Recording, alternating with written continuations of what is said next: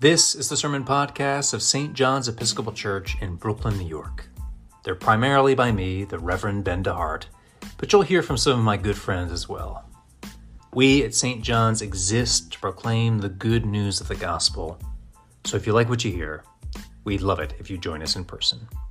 Our Sunday services are at 10 a.m., and our beautiful church, located in Park Slope, is easy to get to from all over the city. We hope you'll stop by soon. And now, the sermon.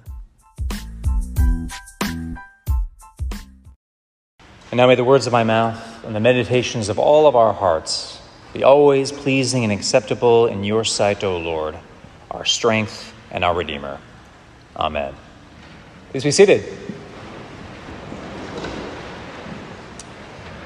Does anyone still watch The Tonight Show with Jimmy Fallon?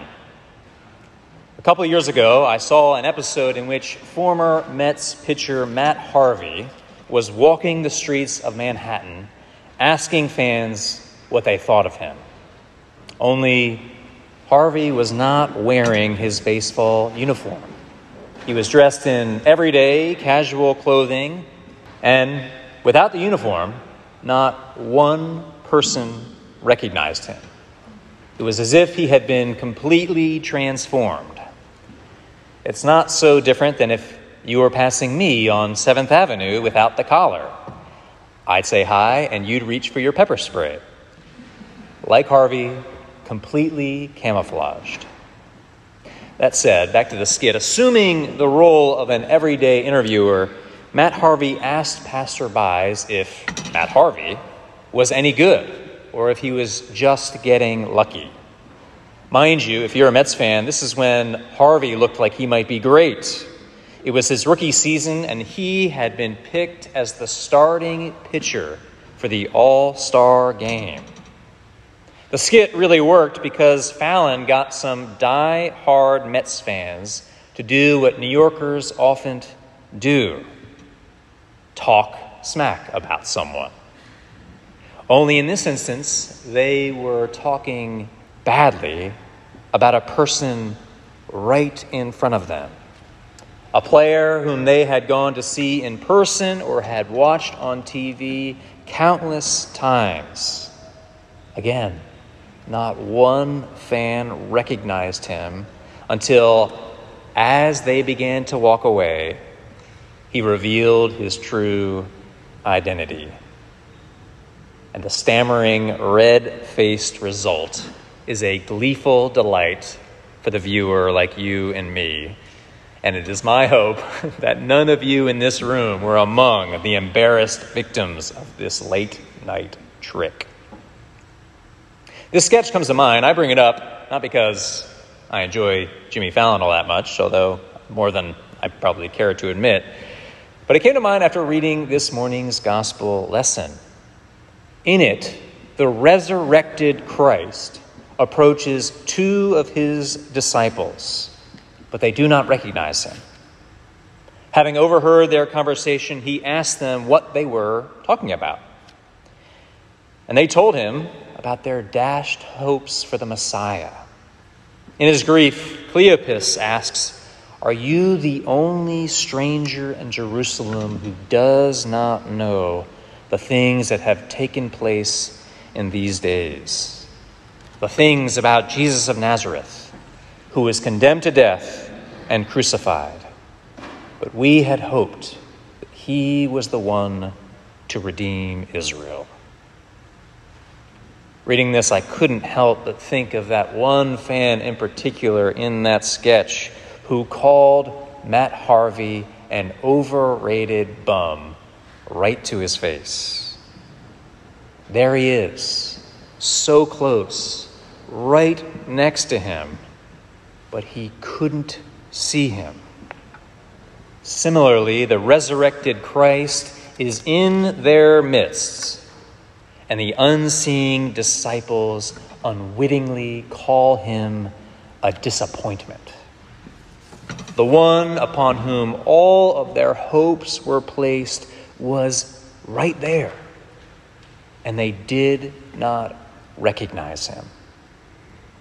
I don't know if you're a U2 fan, but Bono raised the question perfectly a few U2 albums ago when he sang, How can you be next to the truth and not see it?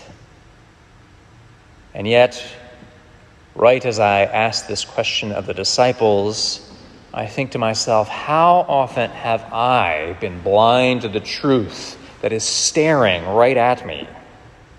How many times have I been unable to read the signs that in hindsight were everywhere? And I'm not talking about the fact that airline stocks would bounce back after their pandemic loans, or that crypto would tank after going to the moon. I'm thinking of how often I've been completely oblivious to Christ and his redeeming work in the world all around me. If you're like me, most days you need the obvious to be stated. For me, I need the joke completely ruined, the story totally unpacked. And even that sometimes doesn't work. Sometimes I need Kafka's ice axe to break the frozen sea within me. It was this axe that fell upon the disciples in this gospel. Only not in the form that we're used to, not in the form of eye rolls or criticism or wrath which you and I know never really work very long anyway. The axe came upon them in the form of the breaking of the bread. In the ordinary means of bread and wine and Bible study, the disciples were able to see the stranger right in front of them. I mean, look at the text. They say, Were not our hearts burning within us while he was talking to us on the road? This is when Jesus was unpacking their scriptures and pointing to the, to the Old Testament, saying they showed that the Messiah is one who would redeem his people through suffering. They also ask, Didn't we know somehow this whole time? And they said this right after he took the bread, broke it, and gave it to his disciples, which is the same wording Jesus uses in the upper room at the Last Supper. Do you see what's happening in the road to Emmaus story?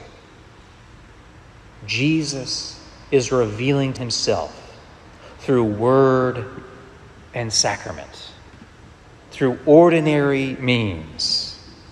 Now, I don't know how you're feeling about your spirituality this morning or how you're feeling about your relationship with God, but I do know this Jesus today still reveals himself in those ordinary ways. Forget the miracle drug. Forget all this money that you've spent and unfortunately wasted to get in touch with reality. Our Lord reveals himself in the ordinary, in prayer, communion, scripture, and community. And I pray that as we eat of his body and blood, you and I, like the disciples on the road to Emmaus, may see the stranger who's been right in front of us all this time, and that we might know him as the risen Lord. In the name of the Father, and of the Son, and of the Holy Spirit. Amen.